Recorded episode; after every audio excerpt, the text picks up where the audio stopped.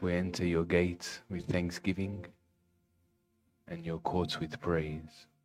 We worship you, Father, as we enter your throne of grace by the sprinkling of the blood. We sprinkle it over every head that is here and over this gathering so that we can receive mercy, help, and grace in time of need. Thank you, Lord. We declare the blood of Jesus over every soul here, over every mind, over every body. We thank you that we are free because the one who lives inside of us. We thank you, Lord, that greater is He who is in us than the one who's in the world. We are more than conquerors for the one who loved us and gave up Himself for us. Hallelujah. We thank you. Holy Spirit, thank you that you're here to refresh us, to guide us, and to transform us, and to deliver us. Holy Spirit, I give you this platform to go and guide as you please. Thank you. We worship you. Thank you, Jesus.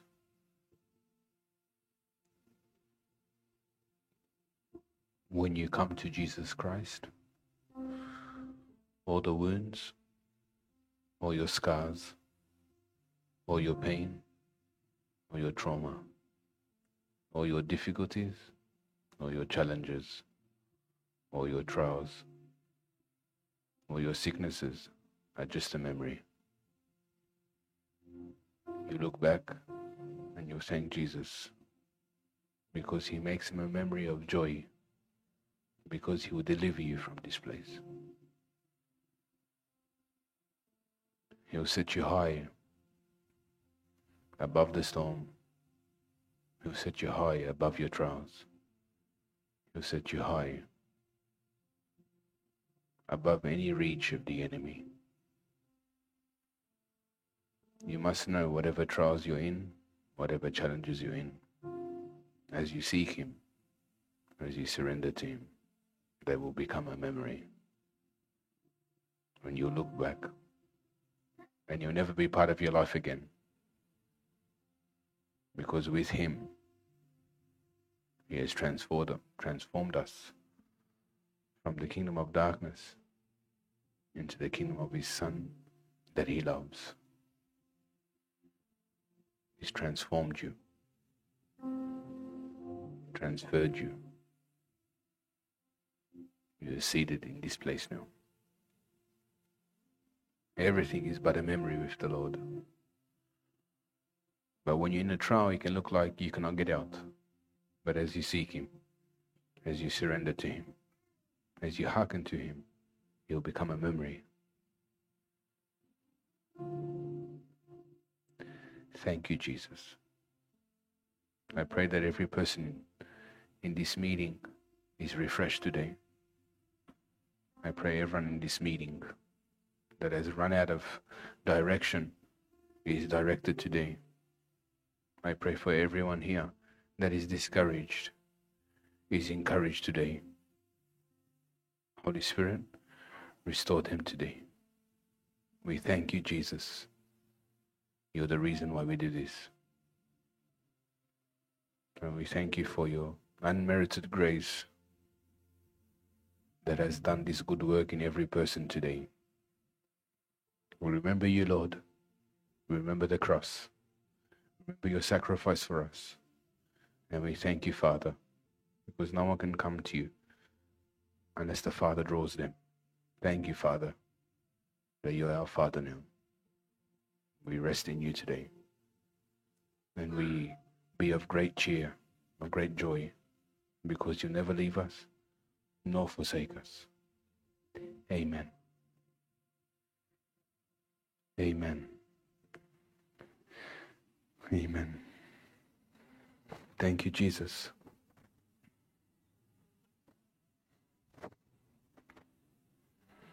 How are we all today? Mm-hmm. At least someone responds. Mm-hmm. Me joking. Alrighty. so I'm back. I was in Bourke for around five days.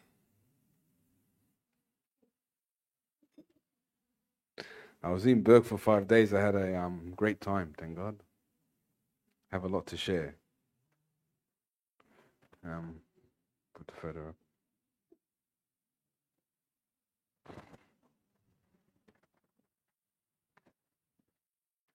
I like to encourage you. I shared with the group, we went on a hunting trip, and I shared with the group um, of why we don't see God working outside, of why we don't see God working outside through us like He should. And I said um, to the people that were inside, I said, the reason why we don't see God working outside is because we've placed Him only in the church. Well, we like to see Him work only in the church. But when you carry, when you carry the Holy Spirit in your everyday life, He'll be part of your everyday life. And what does it mean for the Holy Spirit to be part of your everyday life? You're building up people, making disciples, salvation, encouraging, strengthening, directing. That's what it means to have God in your everyday life. I'll share a story about this lady. Um, so I went to Bourke twice in the last year, and this lady, and this lady, um, she doesn't live there. That's her. That's her brother's farm, and she came by accident while we were eating around the table, and we had four or five witnesses with me, and the moment she walked in, I heard a voice and the voice said, Be ready in and out of season. Now, I was going to have a break. I was going to rest a bit. And the Holy Spirit said, Be ready in and out of season. And when she sat at the table, she was into, she's a spiritualist person. She's into like witchcraft and uh, demonic things. Though she was searching for the light, she didn't know how to get to the light.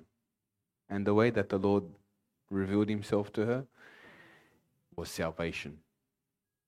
She didn't know where she was going when, she's, when she dies. And that was the door that allowed Christ to come into her. As well, was 36 years ago. She was a jockey and she used to race horses and she fell off a horse. Now, she, she has a little bit of a limp still, but she hardly could walk when she came the first time and her her leg clicked into place and and she got healed from that massive injury the first time. And she went and told the whole of Bourke what happened. And they asked that when I come there if I can preach. And I said wherever God puts us he puts us. But isn't that interesting? We drove 10 hours for one soul. It shows you the depths that God will go to reach a person. But are we actually awake? Because if I was going to enjoy myself and not focus on God's plan as well, she would have missed out on salvation. She would have missed out on Jesus coming to her life. And what was interesting, the Holy Spirit gave me a word for her the first time. And He said, Pull out 200 and give it to her and say, This is from me. So she has money. She has money. She owns a farm. And the Holy Spirit said to me to give her 200 and say, It's from me. And when I was sharing with her, I said, Sorry, the Holy Spirit told me to give you this amount of money. And she started to freak out. And she started to have tears down her eyes. And she said, you know what's interesting? because I said to her, Nothing that you do is hidden from God. That's what I said to her when I gave her that $200. I said, Nothing that you do is hidden from God. And she said to me when I was at a pub three hours from there, she goes, This man walked into the pub and I felt led to give him $200. And when God gave her the $200, he said to me to tell her, Nothing is forgotten with me. And he showed her that he was with her all along, waiting for her to receive the Lord. Isn't that beautiful? Isn't that beautiful?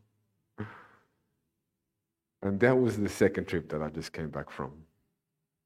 She came, I said, I said to her, when if I come, you meet me at the dam with some clothes. She drove an hour and 40 minutes to come to get baptized. And when she got baptized, she received the Holy Spirit. She spoke in tongues. And was, that was my trip, was fulfilled. Really. And she received the Holy Spirit. And what happened was the next day, the next day she came with her books, with her books, trying to give us some of her books. It's like she bring her God against our God. She bring her books, says, I just want to bless you with these books. I said, the Bible says that we don't come with persuasive teaching or words. We come preaching Christ crucified. That is the wisdom, that is foolishness to man. But it's what heaven represents. So she straight away packed her books. And the Holy Spirit showed me, the Holy Spirit showed me it was our last day there. And a few of the guys were edgy. They wanted to go for drives and explore the rest of the farm. But the Holy Spirit tested me to see if I'm going to give her time to establish a foundation of how she can follow God. And it was interesting that when I come to pray for her, spiders came out of her head. Real spiders were praying on her head and spiders came out of her hair. And the Holy Spirit will show me of how Satan's kingdom is getting broken. Because nothing you say can do what the Holy Spirit can do. It's the power of God that delivers the person. We can usher the door for salvation, usher the door for Jesus, but it's the Holy Spirit who delivers. And it was such a beautiful it was such a beautiful thing for the lady.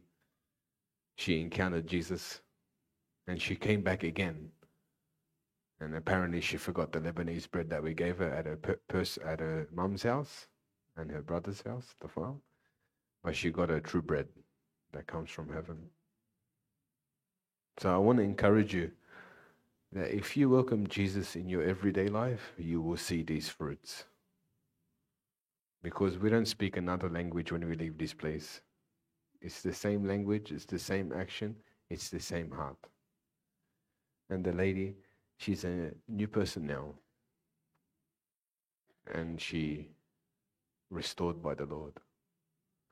But 10 hours in the middle of nowhere, two hours from a petrol station, and God would send salvation. And He reached her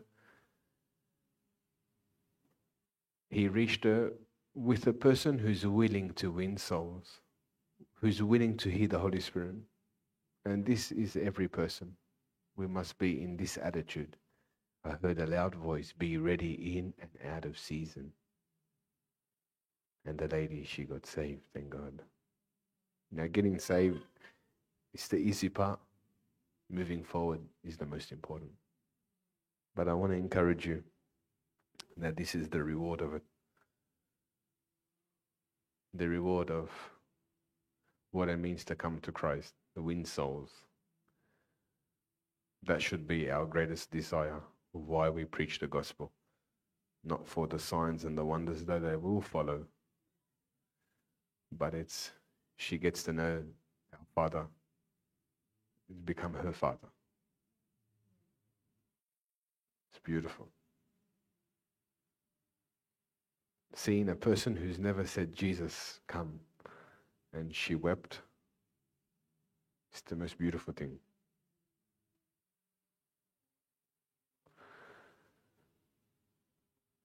So thank God for that.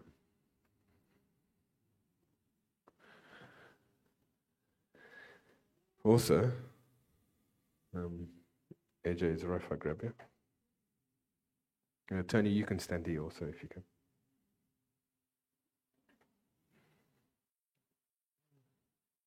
Because a major result of why this man's become him is because of his father. Thank God. Have a microphone.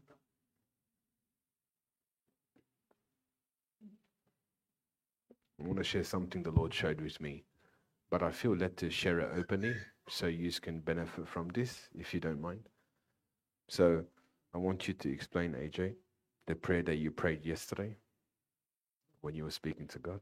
Yeah. Um, at night, I just, I was just like worshiping, and I just felt led to, obviously, dying to myself is what we all do in the beginning, and I felt that at this point, I wanted to to to make sure and obviously seek the Lord to say that if what I've been going through and what I've what's fallen off me and what's shed off me has it truly been dying to self or has it just been yeah, I just had to let go of these things and sort of pride comes out. But I just said, Lord, if this is truly what dying to myself is, so you can live in me, show me that what the next step is or where the next direction is to go. Um, and yeah, I prayed that last night. And um, yeah. So he, he, he prayed that last night. It was roughly around 11:30 when God spoke to me about what I'm teaching today. He showed me AJ. He showed me he was in a he was in a little boat and he was so light in the flesh and the sail the winds hit the sail and he was going into his destiny with God. But his flesh was so small, as in he was dying to the flesh. And God showed me that in detail for him to show him what he was praying is approved by God. Showing him that, amen. And I encourage you, I, I really believe that God loves this heart to truly know that He is cooperating with Him and God is promoting Him. And the greatest promotion is when you're dead because God can set sail with you. And he was sailing into a distance where God was taking him. And I want to encourage you. Like I said, his father planted all those seeds, his father and mother planted all these seeds in him. But now it's that seed, that prayer that God loves. Because God can do anything with a vessel that's dead. Isn't that interesting? That whenever the fire from the Old Testament came in to consume, it was always ashes, like burnt ashes. And burnt ashes symbolic of that whichever way God's anointing falls through the fire of God or the power of God, it can catch fire so easy. It can burn so easily and, and reflame again. And, and as long as your vessel is dying, whichever way the Holy Spirit falls, it will re trigger and fire again will come. And it's interesting that he's been heavily involved in praying the Spirit and fasting. And they used to fast and rub sackcloth and ashes. They used to sit in sackcloth and rub ashes on them. And it's symbolic of whichever way you are in your journey, God can rekindle you and refire you to go into your destiny. I just want to encourage you and felt led to show you how God promotes a person. He promotes a person and God spoke it to him. Now he asked and God confirmed it. So I want to encourage you to understand the direction we're going. The only way God can set sail with us is with a vessel that's light. He's not heavily anchored in himself. Amen. All right, bless you. Okay. So yesterday, the Holy Spirit gave me direction. I actually wasn't going to preach this week because I don't like just to make up a topic for the sake of it. If I can speak truth, I like to make sure that God's directing every teaching. So the Holy Spirit spoke in that time, and the topic is the most important one. I've seen people, I've seen people not understand God's process of doing things inside of you. And in that way, they don't have clarity to fight. They don't have motivation to, f- to fight. They're easily discouraged or they're easily uh, blurred in their vision with God. And I believe that the greatest thing that we can do to prepare the saints is to understand what God needs to establish in you. We agree with that? Everyone says, I believe in Jesus. And then I really believe we're lacking this type of spiritual direction where we can move into the things of God.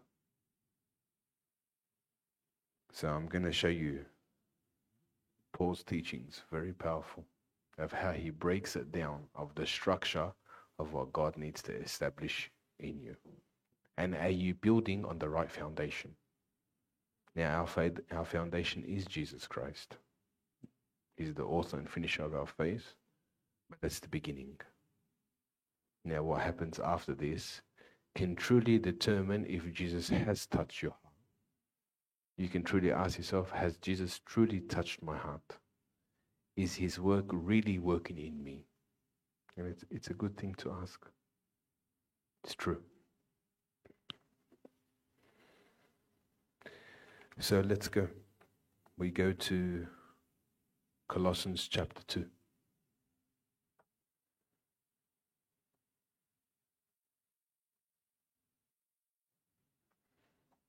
Isn't it interesting here? Of what it means to be built up in Christ. Can I, can I encourage you here? I'm a person that loves to see where I am spiritually. Have you ever asked yourself, where am I spiritually with the Lord? And where is the Holy Spirit working in me? I believe this is the greatest wisdom in never getting burnt out in your journey or never coming to a roadblock in your journey. People here feel spiritually empty, or they feel spiritually confused, or they feel spiritually blocked, or they feel like they cannot move forward. There's, there's a restriction, or there is a blockage, or I cannot move forward in the things of God. Yes, I've accepted Him as my Savior, but I can't, I cannot seem to connect into the will of God for my life. You people, you feel like this? There's a reason. It's because you haven't understood the process of God. And I feel like whenever you don't understand the process of God, you just keep on wandering and wandering. And I believe that God wants to set a foundation where every believer is growing in the direction of God's teaching through the Holy Spirit. And I believe the greatest wisdom that can be given to you is to understand where you are spiritually. I've never stepped out of my domain, whether God was working on my sinful nature. Later you'll preach. Not now.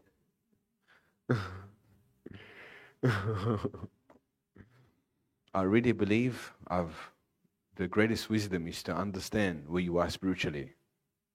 Is God op- working on your flesh, your sinful nature, worldly desires? Is He operating on, on a character issue, heart issue?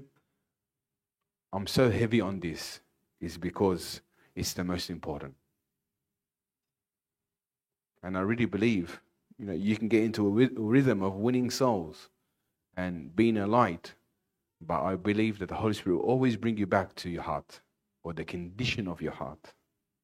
And it's so important that you understand this because you will bear the right fruit and it will last forever. So, is there, is there anyone here that feels in this way where they cannot spiritually move forward? And I really believe it's because you haven't understood God's process of what He needs to do inside of you or what He wants to establish inside of you. Do you just wake up and you're in a responsibility?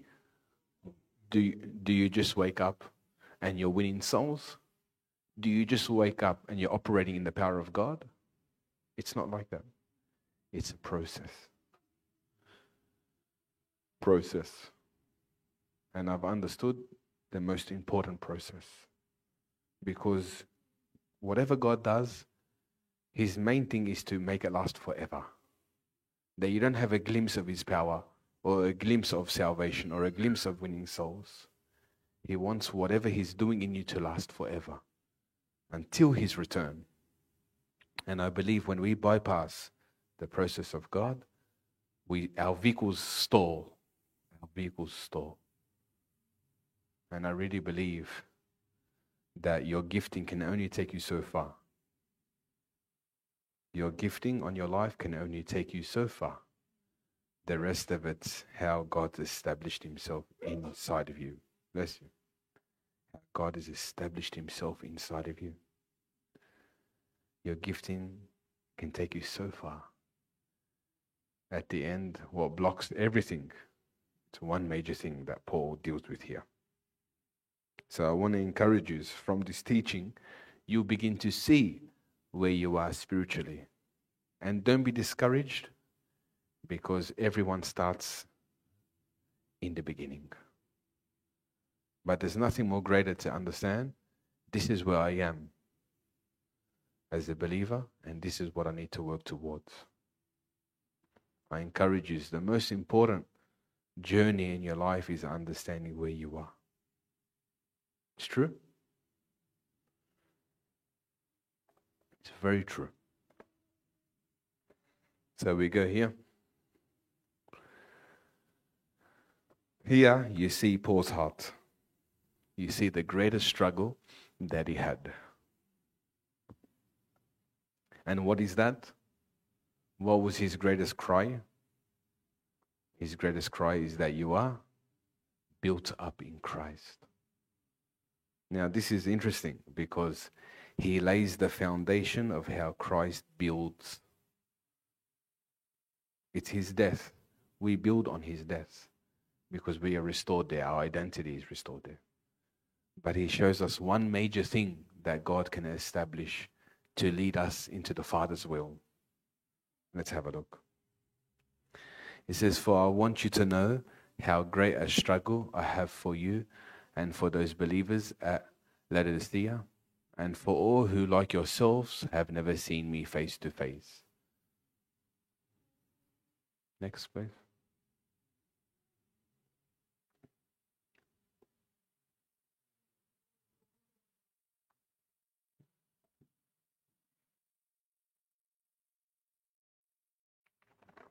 So, so put Colossians chapter 2 all the way through. You didn't, you didn't do that? You can't? Okay, so I'll read it out.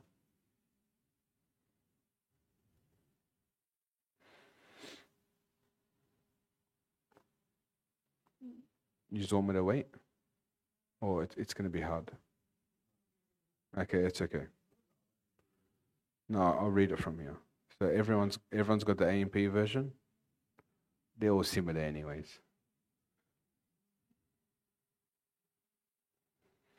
Okay. He says here, but I want you to know how great a struggle I have for you and for those believers that Laodicea, and for all who, like yourselves, have never seen me face to face. For my hope is that their hearts may be encouraged as they are knit together in unselfish love. Now, isn't it interesting of how Paul lays the foundation of how we are to be built up in Christ? Unselfish love. Now, I'll quickly go. I'll quickly go to that scripture. We go to 2 Corinthians chapter 5, verse 15. I just want to show you the foundation of how God builds and establishes you.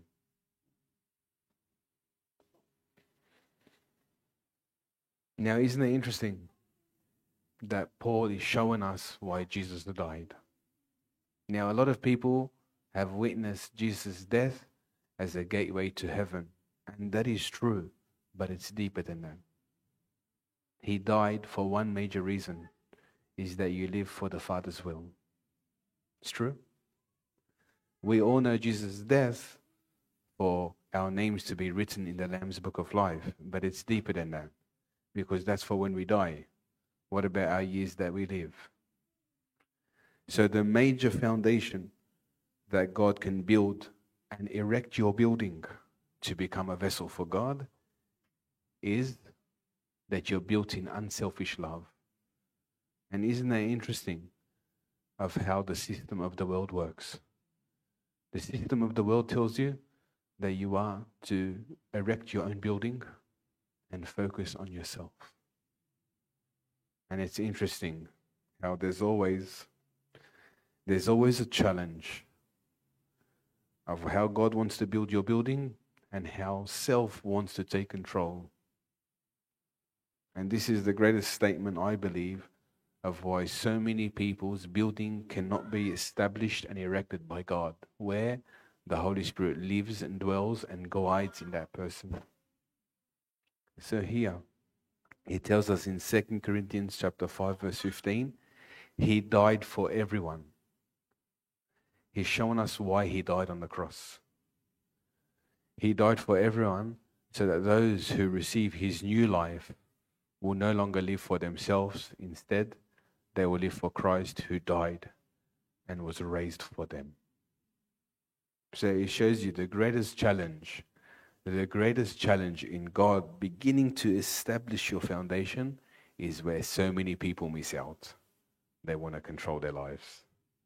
They want to build for self. They want to be in the steering wheel.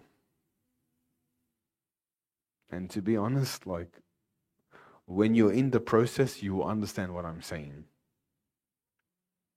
To be honest, the greatest sacrifice of prayer and fasting was for me not to be in the place where I'm directing my life anymore. It's not just an act when you pray, when you fast, when you're denying self, it's for one major reason it's for Christ to steer your vehicle. You have to see it like that. You're not doing another religious act by praying or fasting where you're pleasing Him. You're actually preparing your vessel. He can begin to steer and direct you. And this is the most challenging place where so many people cannot even begin to sprout their head where God can begin to elevate this person. I tell you the truth. There is one major enemy, and our greatest enemy, it's not the devil, it's our own flesh. It is our own flesh. You don't fast to destroy the devil. You fast to destroy your flesh that keeps devil away. So when I understood this, my life changed that the greatest enemy is our own flesh. And this is how God begins to establish you. Now, it was interesting on the last day, the lady came to get fed. She forgot bread. On the last day, she came, and all the people were, Let's go, come on, it's our last day. We're to go back to Sydney. And God tested me. Are you doing my will? By sitting and teaching and establishing my people? Because what is true love in the eyes of God? If you love me, you feed my lamb. You begin to understand. I'm cooking the breakfast for the men, and the Holy Spirit's telling me this that I bought her for this reason.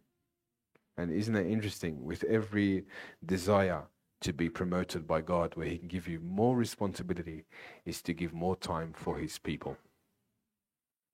And everyone's different. In the beginning, you need time for yourself to get established. But as God establishes you, you begin to establish others. And I really believe The way of the world tells you to be selfish. And God will test you, whether it's daily or weekly or monthly or I don't know. But it always tests you to see if you're going to be obedient to His will, or you're going to give time to His people to build His people up and to encourage them. And I really believe that the world will tell you, I don't have time for this. I've got to focus on myself. I'm in a hole myself. I'm going to give time to others. And this is the greatest witnessing that I done to the Lord is that in every struggle that I was in, I was persistent to feed his lambs and to be there for his people. And in every place, God promoted me. More of his peace, more of his presence, more of his breakthroughs. Because I was after one major thing to please him. So the first one is the major obstacle where the believer cannot even spring his head to begin for God to lay that foundation selfishness. Selfishness. And I'll never forget that day when my daughter, when my daughter comes to me every day. I want to see Jesus every day. And the Lord come to her. Two angels took her to the gates of heaven. And the, she asked the angel, Where's the Lord? And he said, He's in the biggest house up there. And then he came off his chair and she called him.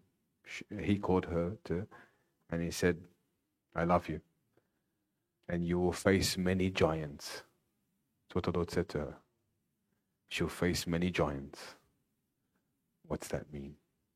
Your flesh, your own flesh. That is the giant that you have to kill. Your carnal mind. And I, when she come to me, ran to me, she ran to me in the morning and she said, The Lord come to me. And the Holy Spirit spoke to me in that moment because you invested your time in my people, in families, in other children. I invested my time in your daughter. I never forget what the Lord done then, but He taught me so much that you can try to build your family. Be careful. Don't go this direction. That God has them. As long as you're in His will. Beautiful. So I encourage you here.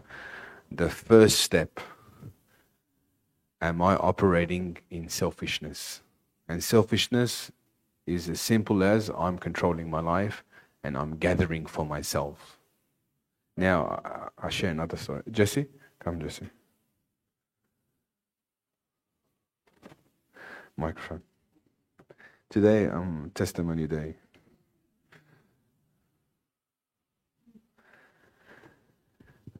I do nothing until, unless the Holy Spirit speaks to me. And when I gave away my car with pleasure, by the grace of God, to this man, it's not to boast and look what Rab's done, but I done under the authority of the Holy Spirit. Now, Jesse, uh, I'll let you talk. You can tell how you were thinking about how I gave my car and that dream that you had. You say how it is. So I had a dream after Rabs gave me the car. Um, I was at Rabs' house and I was under the Bagol area and then he was worshipping the Lord at the pool in my dream.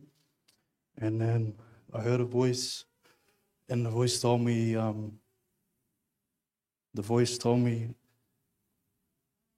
um, you came to this earth with nothing, you leave with nothing. And then I saw Rabs, he was worshiping like this. And then it was overcast, but it was such a joyful day, such a beautiful day. I don't know, I couldn't explain it. Mm, Amen. It was an amazing day. Very good. Mm, Amen. Thank you. Mm, Amen. And look what the Lord said to him Naked you come, naked you leave. That was the Lord speaking to him. You know, God loves when you share everything you have with the needy and the ones who are in need, or whatever God tells you to do. But He loves it when everything you have, it's not yours. And I encourage you to know the heart of God God spoke to him for a reason. God told me to do it in front of the church for a reason because we are all meant to be these types of ambassadors. Naked you come, naked you leave. Now, I don't give because I'm storing up treasures, though they are there. I give out of the obedience for my love for God. And the greatest thing is, his praises is because of a man's obedience, but it's really directed to God. But he said that to him naked you come, naked you leave. You must understand that everything that you work for is for one major day, the day that you enter heaven. You think about that. Be honest. My my cooperation with him, my obedience with him, has brought me to this place that there is no delight but to know that I'm doing it for the right reason. So bless you. Okay, we go to the next step. Next foundation.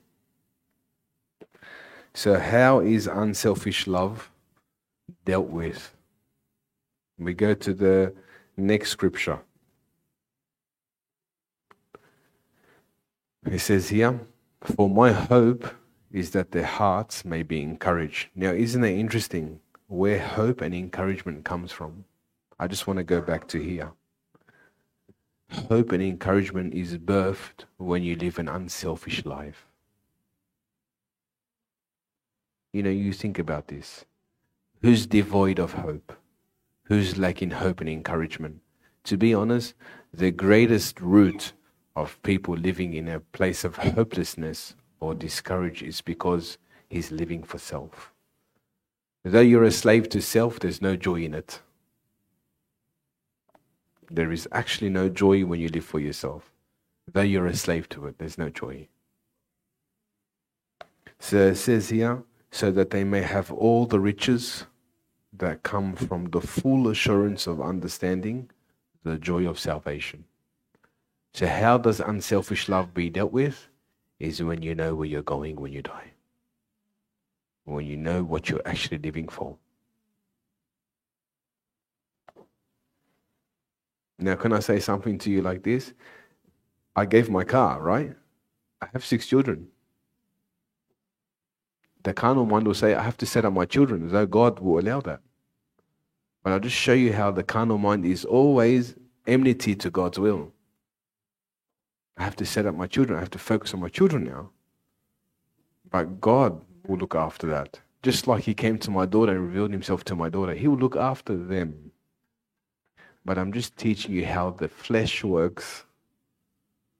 And I'm giving you an understanding how the wisdom of the world will always clash with the wisdom of God.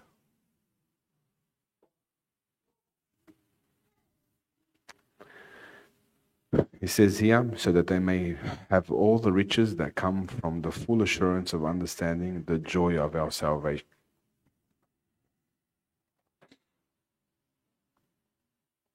We go to Matthew 20, 28.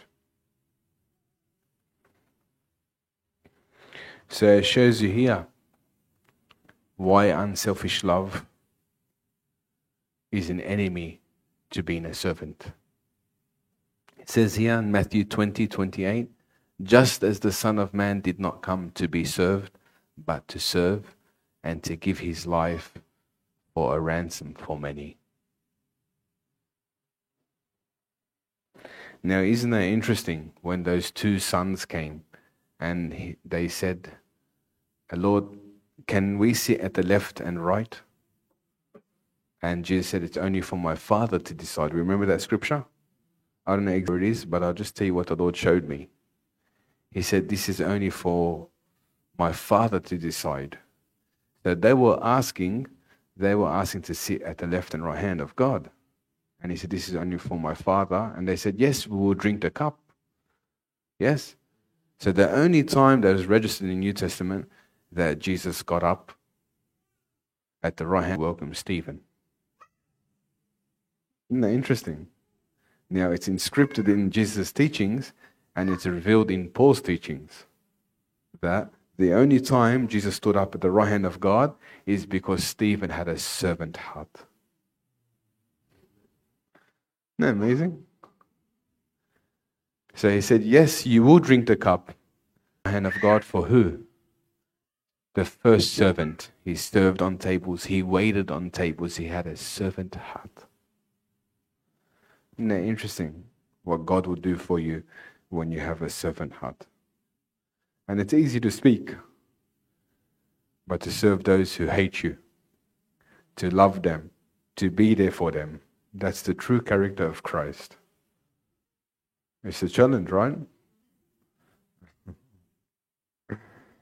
the only time Jesus recorded himself standing at the right hand of God, this man, he has a servant heart. And he became the greatest in the kingdom of God. Amazing. The Holy Spirit showed me that probably five weeks ago. Jesus showing this is the man I will stand for, who's willing to wait on tables where he's not in the spotlight of doing God's work. God promotes this man. I'm not saying to belittle yourself. God will allow you to be the light. God will allow you to represent Him, but it begins out of a servant heart.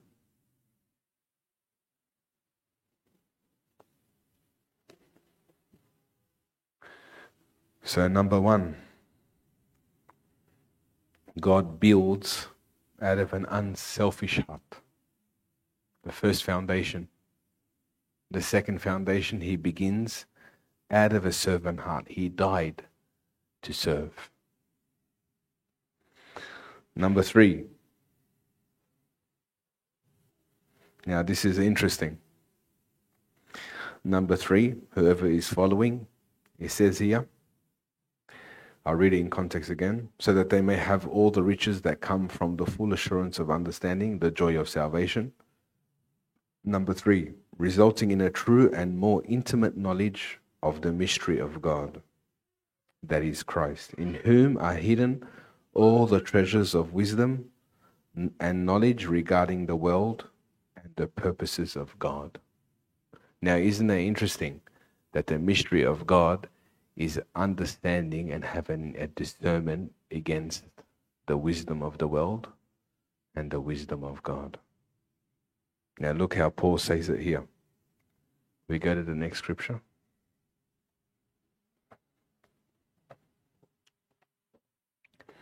Number three, first step, unselfish love is dealt with by the joy of salvation. Then naturally you become a servant. Here, it teaches you the next step. It says here, in whom are hidden all the treasures of wisdom and knowledge regarding the world and the purposes of God. Now, what is your what is the opposite of the kingdom of God or the knowledge of God is your own will or not having a maturity to discern. Paul says in Romans 12 2. It says, Do not be conformed to this world any longer with its superficial values and customs, but be transformed and progressively changed. Now, isn't that interesting how he says this here? that it's not, it's not something that happens overnight, progressively changed. It's something that you work towards. You know, this should encourage every person here because it doesn't happen overnight. It's something that you work towards. But are you in that place? Are you in that domain where God is actually working? I love to build my journey around a structure because the Holy Spirit works through that structure.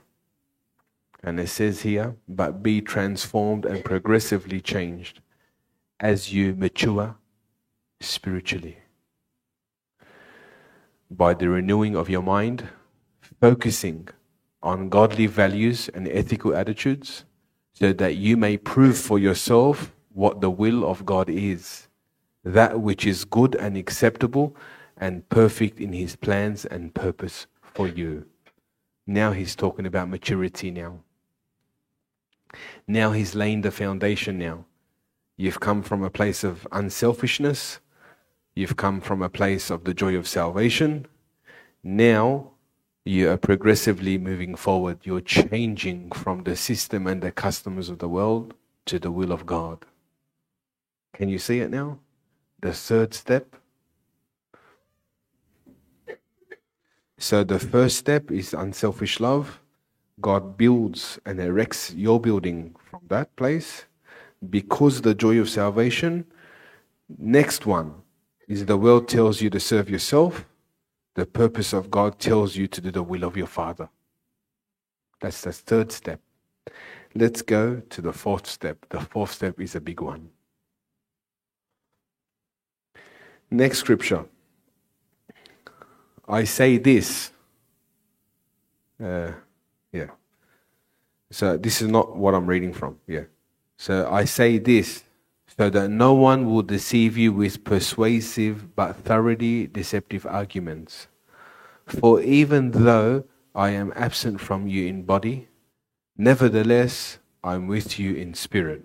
So just to um, just to recollect myself, I'm preaching from Colossians chapter two still. So I say this so that no one will deceive you with persuasive but thoroughly deceptive arguments. For even though I'm absent from you in body, nevertheless I'm with you in spirit. Delighted to see your good discipline. Now, what's the third step? The third step is the purpose of the world and the purpose of God. He says here, I say this that no one will deceive you with persuasive but thoroughly deceptive arguments, for even though I'm absent from you in body, nevertheless I'm with you in spirit, delighted to see your good discipline. As you stand shoulder to shoulder and form a solid front. Now, what's the first? What's the fourth step of God building inside of you? Is accepting God's discipline. Now, I can spend months in this. I've spent years in it already. Probably the hardest thing to the flesh change. But for the one who's obedient and cooperates with God, he gets blessed. It's true. Let's read. Uh, oh, you got it. Let's read Hebrews now. Hebrews chapter 5.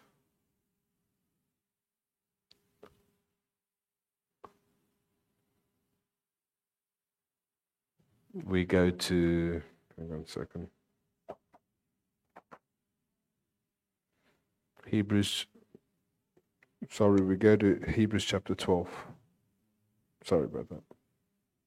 Hebrews chapter 12, verse 1 to 17.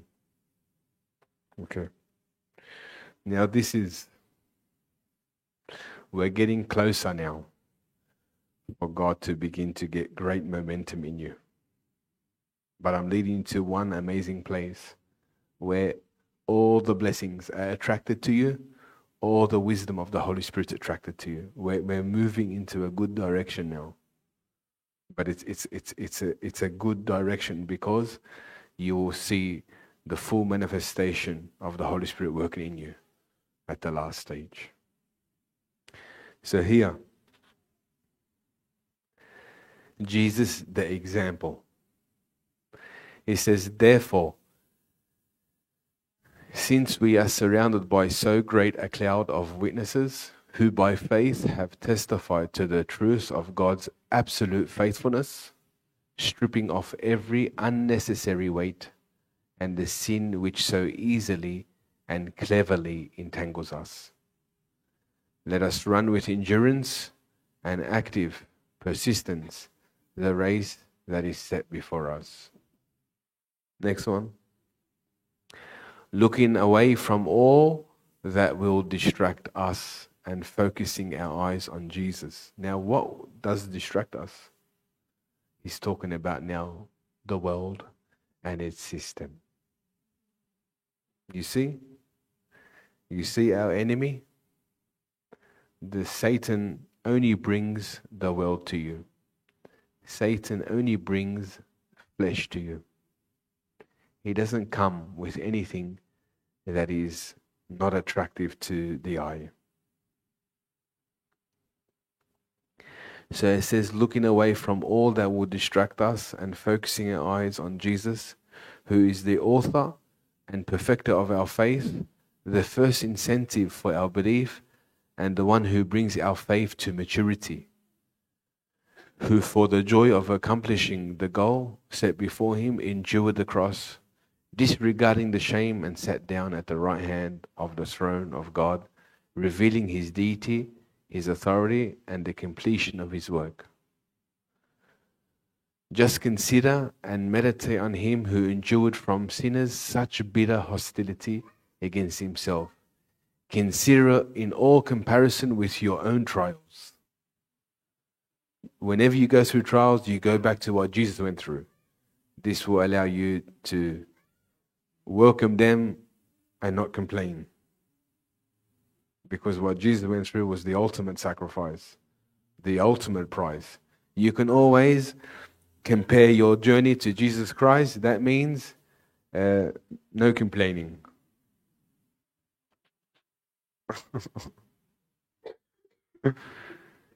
Such hostility from the world. Wherever he went, they hated him.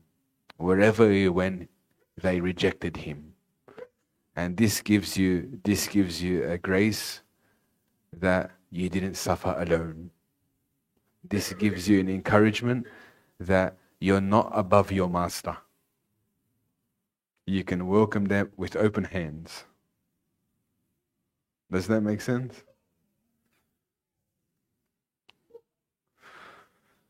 So it says here, just consider and meditate on him who endured from sinners such bitter hostility against himself Consider it in all comparison with your trials, so that you will not grow weary and lose heart. Now, isn't that interesting? The different techniques the enemy uses to discourage you or to stop you from moving forward. It's a big one, this one. Weariness and a loss of heart or loss of hope. Big one. But he shows you the, the remedy, the medicine that will keep you moving forward. Look at what Jesus went through. And you can very easily. This person didn't say hi to me, these things don't even faze me anymore. This person doesn't speak to me, they don't faze me anymore. Why? Because I'm not above my master. I have to go through so, so much worse because of where Jesus wants to take me. And it's the truth. They will hate you more and more that we don't have this mindset that, that it will happen, but the world will hate you. The world will hate you. Why? Because the more and more you die, the more and more they will see the true Christ that's meant to live in you.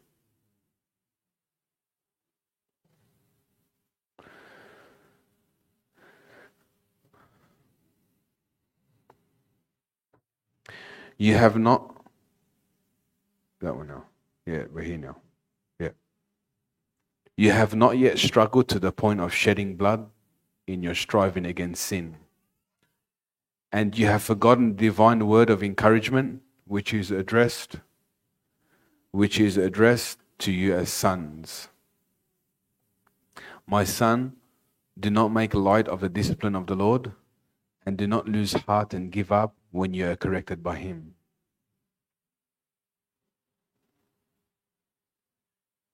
For the Lord disciplines and corrects those whom he loves, and he punishes every son whom he receives and welcomes to his heart. You must submit to correction for the purpose of discipline. God is dealing with you as sons. For what son is there whom his father does not discipline? Now, if you're exempt from correction and without discipline, in which all of God's children share, then you are legitimate children and not sons at all, illegitimate children and not so. Moreover, we have had earthly fathers who disciplined us, and we submitted and respected them for training us. Shall we not much more willingly submit to the Father of spirits and live by learning from his discipline? For our earthly fathers disciplined us for only a short time as seemed best to them, but he disciplines us for our good so that we may share in his holiness. Moreover, uh, sorry, for the time being, no discipline brings joy, but seems sad and painful. Yet to those who have been trained by it, afterwards it yields the peaceful fruit of righteousness, right standing with God, and a lifestyle and an attitude that seeks conformity to God's will and purpose. So, why God has to discipline you? For one major reason why you were designed to live on this earth.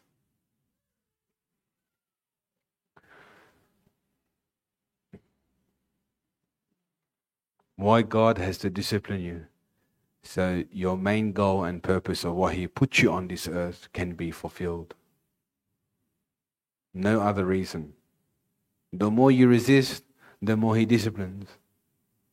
The more you surrender and say, Lord, I'm in your hands, I'm going to cooperate with you, the discipline becomes less.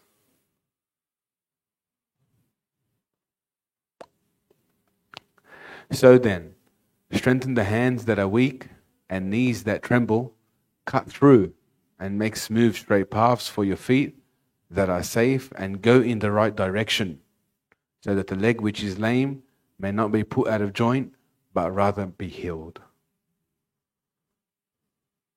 Continually pursue peace with everyone and the sanctification without no one which will ever see the Lord. See it that no one falls short of God's grace, that no root of resentment or bitterness springs up and causes trouble, and by many be defiled. Now he's showing you here the opponent of the grace of God. And you know what it is? Bitterness. What's the opponent of God's discipline? Bitterness. And how what does bitterness mean? Anyone here? If I was to sum up one word for the word of bitterness, what would someone say? What's that, sorry? Angry? Envy? Pride? I can't hear you, sorry. Hatred? Pride? En- oh, sorry? I can't. I, it's periodic reaction. Okay. So the word is interesting. From the Hebrew, the word bitterness, you know what it means? I'll show you from the the word bitterness means to walk away from the Lord. So when a person when a person rejects discipline, he's really walking away from the Lord. From I'll show you the scripture. It amazes me because it actually makes perfect sense. When we don't undergo God's discipline, yeah, bitterness bitterness's true reaction is I'm gonna walk away from God's will. And it makes perfect sense, but it's written in the Old Testament. I'll show it to you. It's from Deuteronomy, uh, Deuteronomy 29, verse 18. So this is where it springs from. This is the meaning of bitterness. Here. Deuteronomy 29:18 So that there will be no so that there will not be among you a man or a woman or a family or a tribe whose heart turns away today from the Lord our God. And look here, to go and serve the false gods of those nations, so that there will not, not to be among you a root of idolatry bearing poisonous fruit and wormwood bitterness. Now, isn't that interesting? that the true meaning of bitterness from the Hebrew means I'm going to walk away from the Lord. And what a great example we see today in churches today. When God begins to discipline a believer, I'm going to take things in my own control and I'm going to walk away from the Lord. This is how you can see if bitterness is at work in your heart. This is how you can begin to see that when times are tough, when God's trying to deal with something inside of me, have I walked away from the Lord? Because that's how you know bitterness is at work in you in regards to the opposite of God's grace. So, what's the opponent of God's discipline? Bitterness. What does bitterness mean? I'm going to walk away from the Lord. This is too much.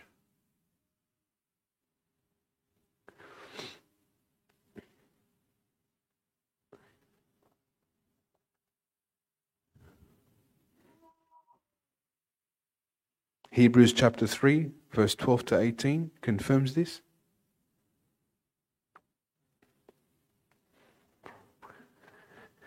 He says, Take care, brothers and sisters, that there not be any in any of you a wicked, unbelieving heart, which refuses to trust and rely on the Lord, a heart that turns away from the living God.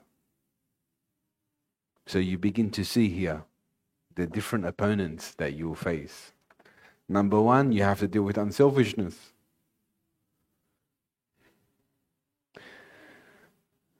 Number two, what allows you to deal with unselfishness is the joy of salvation that Jesus died for you. I can no longer live for self. Number three, you have the Bible says that the mature or the wise have trained themselves to discern both the good and the evil. Now maturity is entering that believer. He can discern the good and the bad. Number four, and the biggest one, where believers do not get promoted to the next level of faith, is accepting God's discipline. I want to remain in the world. I want to remain in my own pride. I want to remain in sin. I want to continue to live in ignorance. I want to continue to not fill myself up with the Word of God. And it's interesting here because this is a major, major, major uh, victory here in this teaching. Bitterness is expressed in walking away from God. I tried, it's too hard. You don't try God, you are to surrender to Him. There's no such thing as trying God out. When you come to Him, you must trust that He is, and He's a promise. His promises are for those who continually seek Him. It's true, but it's a, it's a process. And in the beginning, it's a tough process. I prepare you, but it's, it's so rewarding because you live in the presence of His peace, in His joy. There's no more control there. There's no more ego or pride there. It's true. And you become where the Holy Spirit guides you. And why so many people are suffering because they preach such a hyper grace, they preach such an easy message. When, the fle- when God begins to discipline them, is this God? Is He meant to do this inside of me?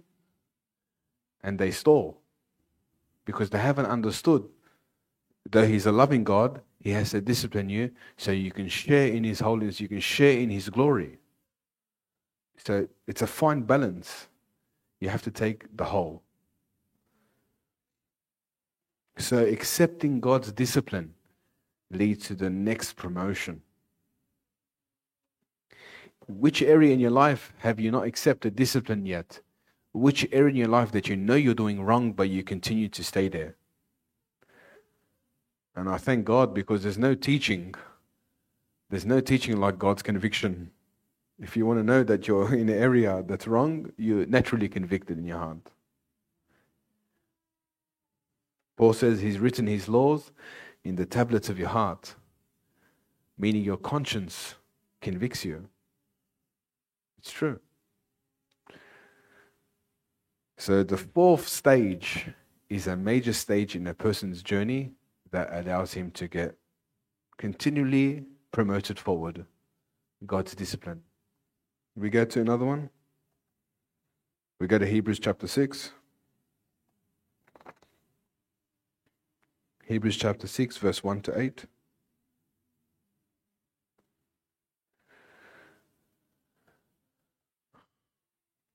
So here, let's say, let's read here. Hebrews chapter 6, verse 1 to 8. This is the principles of Christ.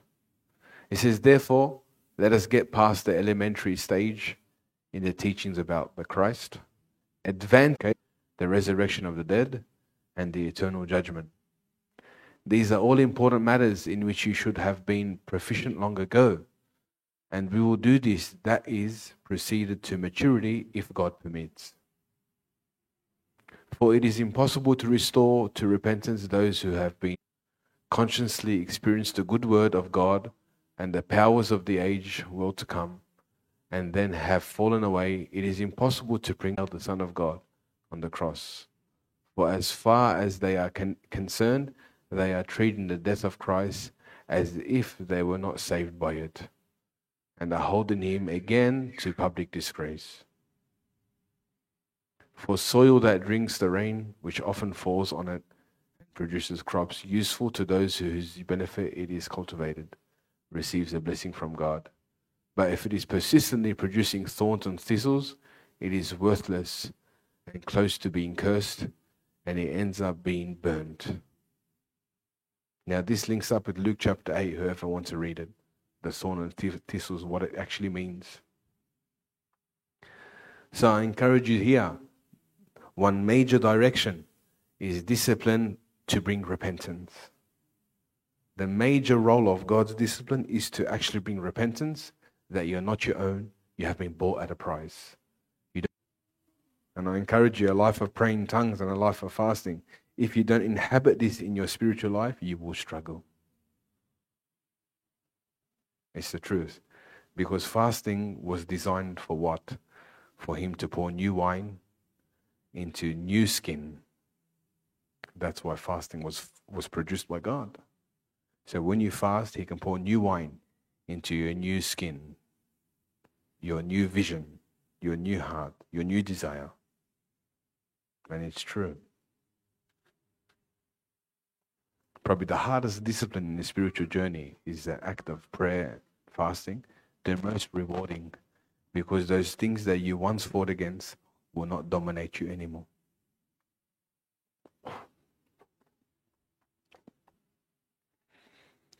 Okay. Number five. Now stability is formed. I'll read it. Number five, and to see, I read it in context. Delighted to see your good discipline as you stand shoulder to shoulder and form a solid front, and to see the stability of your faith in Christ, your steadfast reliance on Him, and your unwavering confidence in His power, wisdom, and goodness. Now, it's, a, it's symbolic of maturity has entered you. Maturity has entered you, and now you are operating in this level of faith. Hebrews chapter 5 verse 11 to 14. It says here, Hebrews 5 11, 14, concerning this, we have so much to say to you, and it is hard to explain since you have become dull and sluggish in your spiritual hearing and disciplined to listen. For, th- for though by this time you ought to be teachers, because of the time you've had to learn these truths, you actually need someone to teach you again the elementary principles of God's word from the beginning. And you have come to continually in need of milk, not solid food. For everyone who lives on milk is doctrinally inexperienced and unskilled in the word of righteousness, since he is a spiritual infant. But solid food is for the spiritual mature, whose senses are trained by practice to distinguish between what is morally good and what is morally evil. Okay, so that's the next dimension of your faith. You have discernment. You can see where you're going. Number six, and the final one, and probably the biggest one, is where all the rewards and the fruits of you living with Christ. You know what it is? I'll read it to you.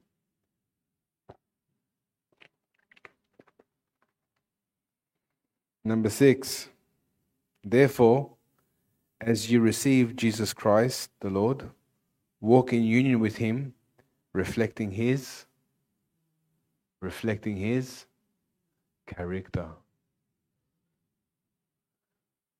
Therefore, as you receive Christ Jesus the Lord, walk in union with Him, reflecting His character, in the things you do and say.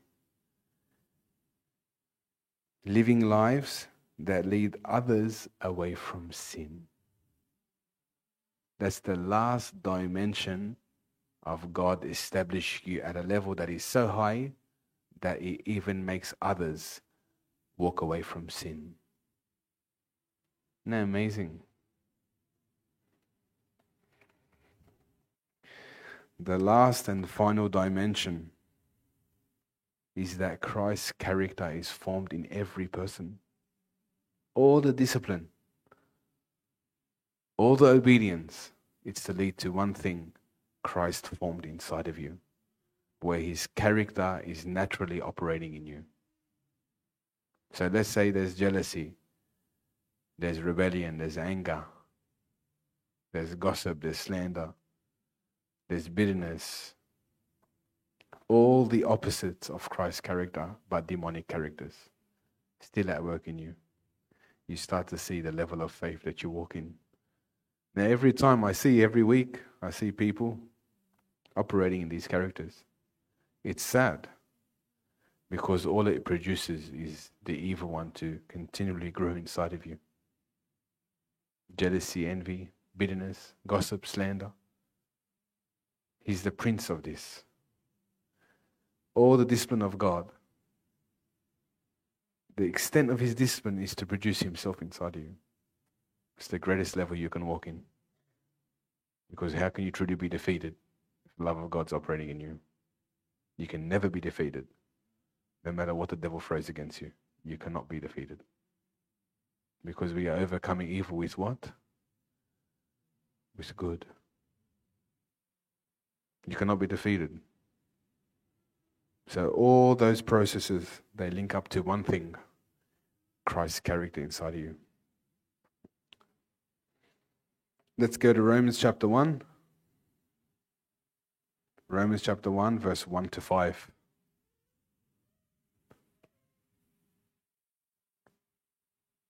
I think it's Romans 5. Sorry. Romans 5.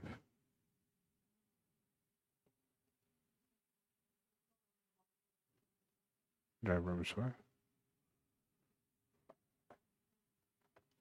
I'll wait for you. It's probably a big one.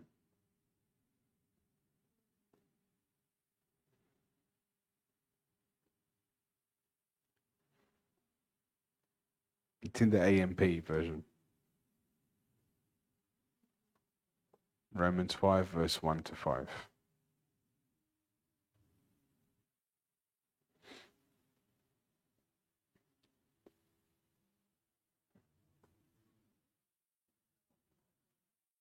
Yeah, it's okay. Can everyone see that? It's big enough?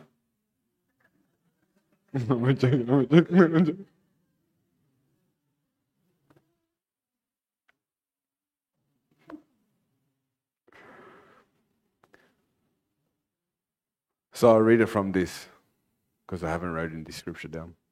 Therefore, since we are justified, acquitted, declared righteous, and given a right standing with God through faith, let us grasp the fact that we have the peace of reconciliation to hold and to enjoy peace with God through our Lord Jesus Christ, the Messiah, the Anointed One. So this is a bit different, this version, but it's okay. Through Him, also, we have our access, entrance, introduction by faith into this grace, the state of God's favor in which we firmly and safely stand. Now, look, it's interesting. He starts with we have peace with God, then we have this unmerited state of God's favor in which we firmly and safely stand. Now, look where it leads us now and let us rejoice and exult in our hope of experiencing and enjoying the glory of God. Next one. Moreover, let us also be full of joy. Let us exult and triumph in our troubles and rejoice in our sufferings. Now, isn't it interesting where it leads to, where God's favor leads to? I'm reading the right Bible, right? Where does it lead to? The unmerited favor of God, where does it lead to? Sufferings and troubles. For what reason? You must understand for what reason. They are not there to destroy you. No trials and challenges that are from God are there to destroy you, but to form Himself inside of you. Because you can never be formed if everything's going good. I have a saying why Paul said, Let the weak say, I am strong. It's because he couldn't ever get off his knees in the method of prayer, in the method of reliance upon the Spirit. He said, Let the weak say, I am strong. But the weak is in the attitude of prayer. He's in the attitude where he's hearkening and relying on the Holy Spirit to lift him up. And I witnessed this for many years, many years of that deep struggle, the deep challenges, the deep warfare. And that place is where it birthed me to be this person today. Knowing that pressure and affliction and hardships produce patient and unswerving endurance. And endurance, fortitude develops maturity of character. Approved faith and tried integrity and character of this sort produces the habit of joyful and confident hope of eternal salvation. Such hope never disappoints or deludes or shames us, for God loves has been poured out in our hearts through the Holy Spirit who has been given to us. I like to read it in I like to read it in the amplified version because it's it leaves us a great saying.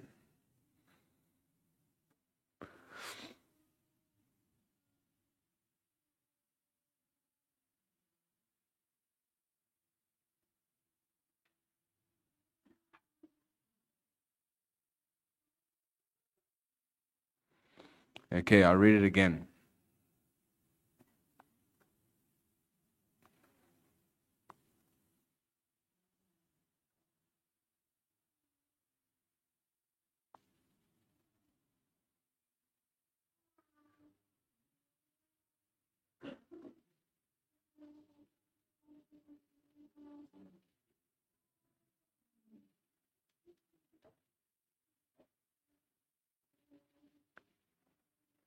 Okay, I'll read it. Therefore, since we have been justified, that is, acquitted of sin, declared blameless before God, by faith, let us grasp the fact that we have peace with God and the joy of reconciliation with Him through our Lord Jesus Christ, the Messiah, the Anointed. Through Him we have access by faith into the remarkable state of grace in which we firmly and safely and securely stand. Let us rejoice in hope and the confident assurance of experiencing and enjoying the glory of our great God, the manifestation of his excellence and power. And not only this, but with joy, let us exult in our sufferings, rejoice in our hardships, knowing that hardship, distress, pressure, trouble produces patience and endurance, and endurance, proven character, spiritual maturity, and proven character, hope, and confident assurance of eternal salvation such hope in God's promises never disappoints us because God's love has been abundantly poured in our hearts through the Holy Spirit who has given to us.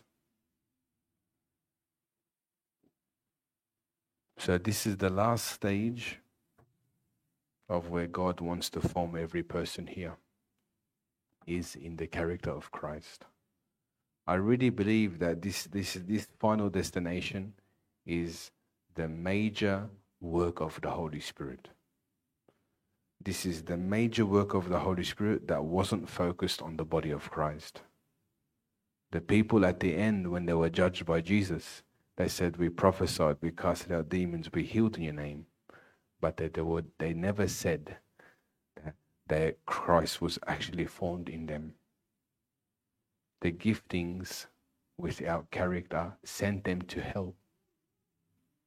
Do you know that? They focused on the gifting. God left that there for us to read.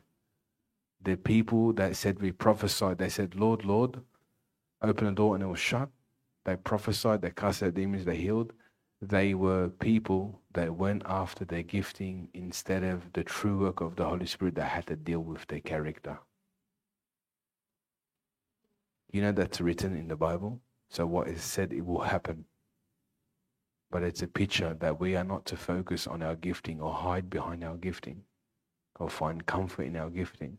Rather, the true gift is Christ formed in you. And it's interesting when people get squeezed anger, jealousy, isolation, shut that person down. It's interesting how your character not formed allows your vehicle to stall and not allow you to get promoted by God. Because your gifting is held by your character. Your gifting is held by your character. As much as your character is formed with Christ, will determine where you go with the gifting that comes from God. You think about this.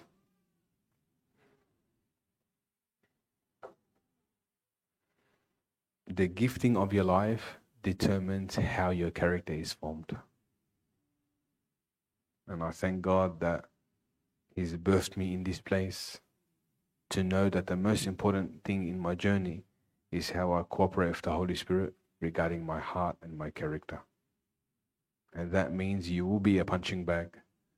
That means the devil will, flow, will um, throw blows at you. He will strike you with arrows. But there is something that cannot destroy you is your character.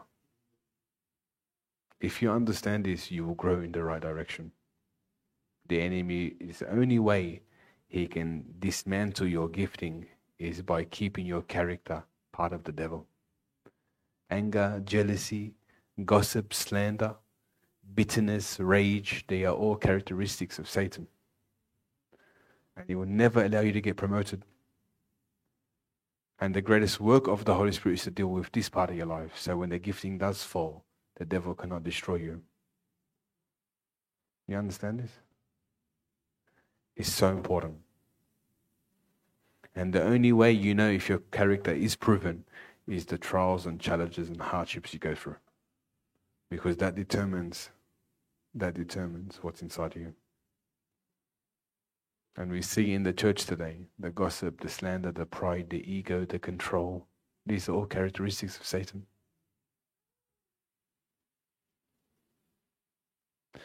So, what is the greatest work of the Holy Spirit? For you to win souls or for Christ to be formed in you? Notice, notice what's more important. Notice what's most important for Christ to be formed inside your heart. Naturally, the fruits will follow. Naturally, God will use you.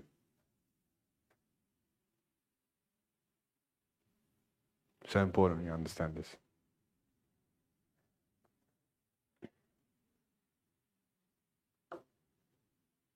We'll finish off with Galatians chapter 5, verse 22 to 23. In the Amplified. We have this one? Thank God.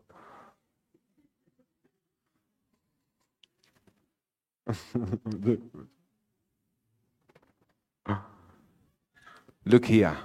This is the perfect example of what a true character of Christ means. Now, there's one punchline that seems to just light up this whole verse, and I'll just see if you pick it.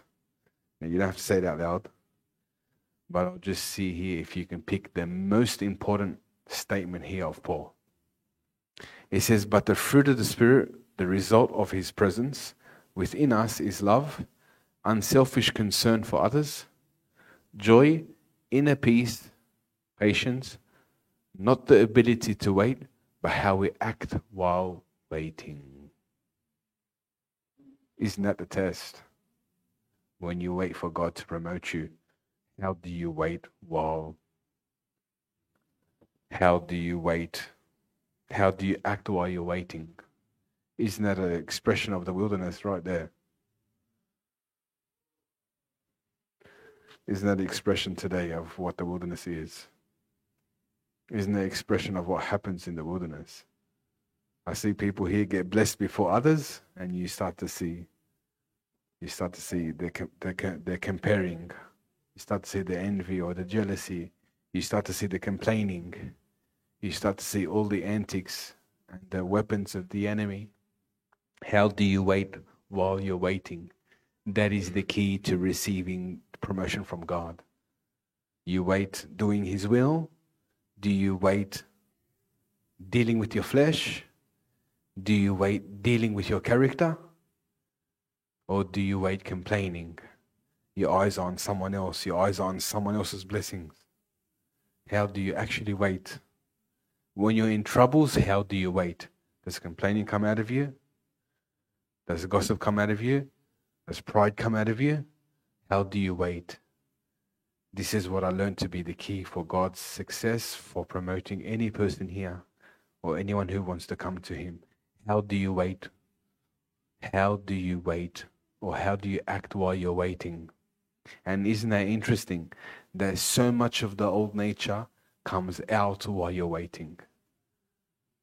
The defeated mindset, the mindset of failure, the mindset that I cannot inherit this promise, you start to see the old nature is still at work in me.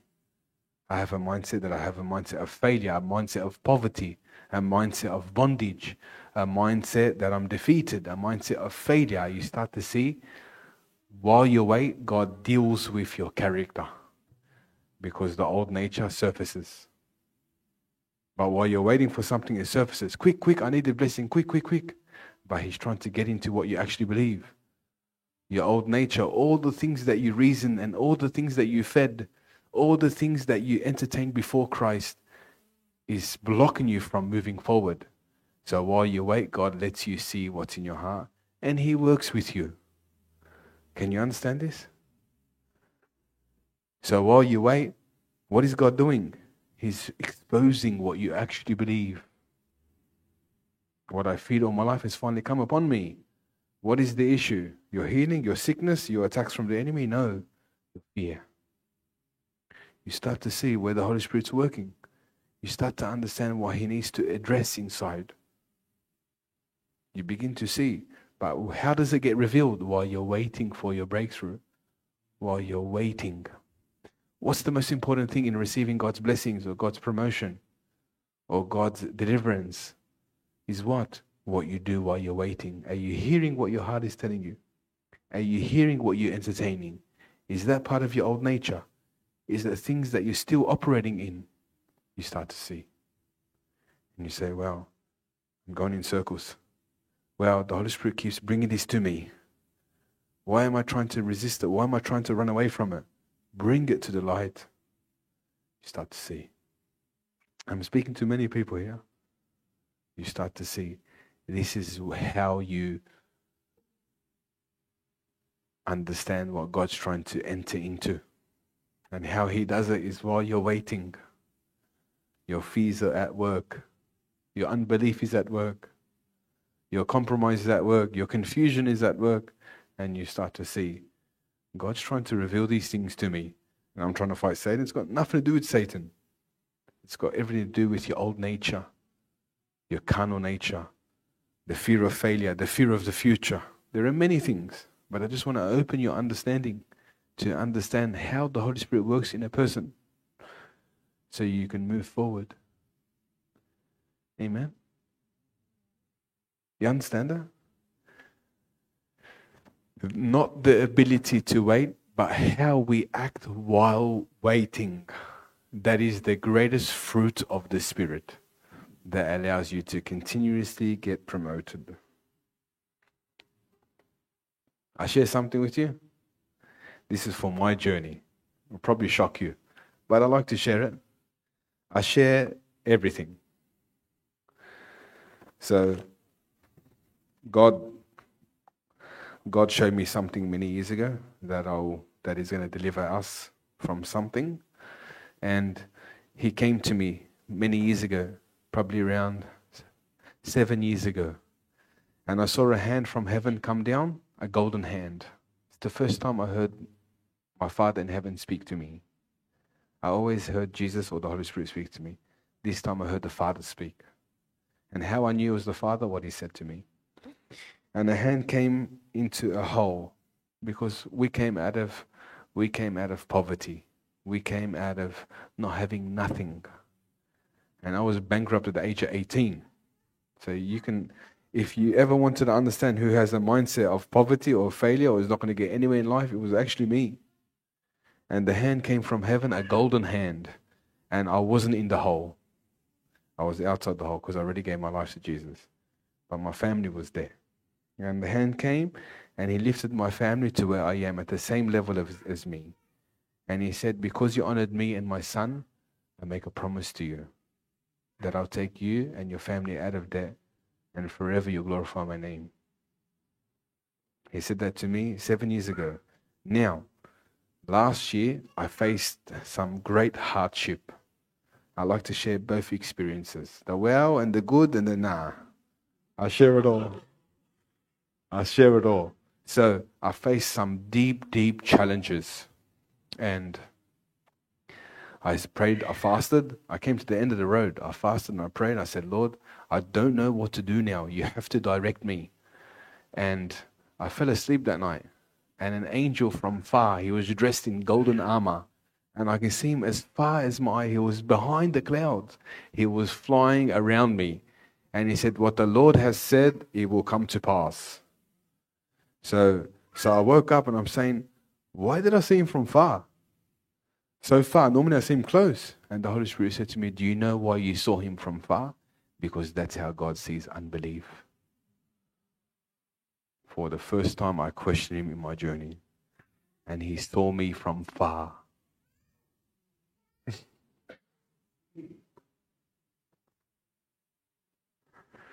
Instead of what I, instead of saying that, I should have said, Lord, what you have promised me will come to pass. But that challenge bring a character in me that God had to work on. And he said, the Holy Spirit said, you know why you saw the angel from far? Is because that's how God sees a prayer of unbelief from far. Now we all go through challenges as long as we are true to ourselves.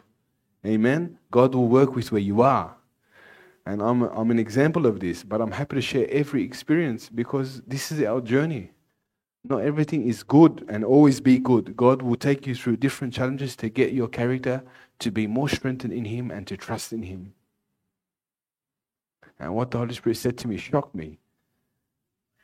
By the grace of God, I will not go that direction ever again. But He shared with me how God sees unbelief, how God hears unbelief from far So bless you all and understand God needs to establish you. It's not just a quick fix and you're starting and you're doing on the you're doing whatever God wants. It's a process. You start to see, okay, I can see where I am now. I can see my commitment. I can see where my heart is. I can see where my mind keeps going. And then you can start to work. Amen? All right, let's pray.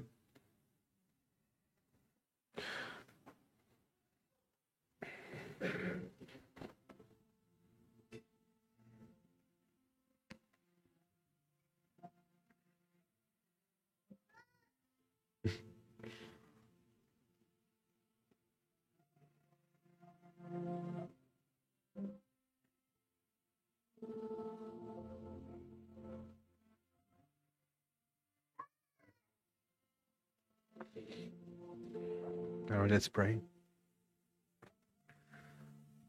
You understand.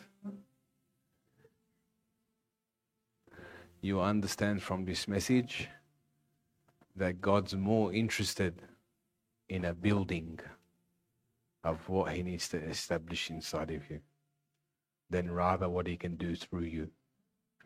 Can you see this? God's more interested in what He needs to build inside of you rather than what He can do through you. I want you to open your heart for this because the Holy Spirit is laying this amazing foundation. He's not interested of the power that can work through you, rather than the character that needs to be formed in you. Please understand this. You can it's not about coming every week here, I need a prayer, I need my problem to go. Just this message answered your problem, I think.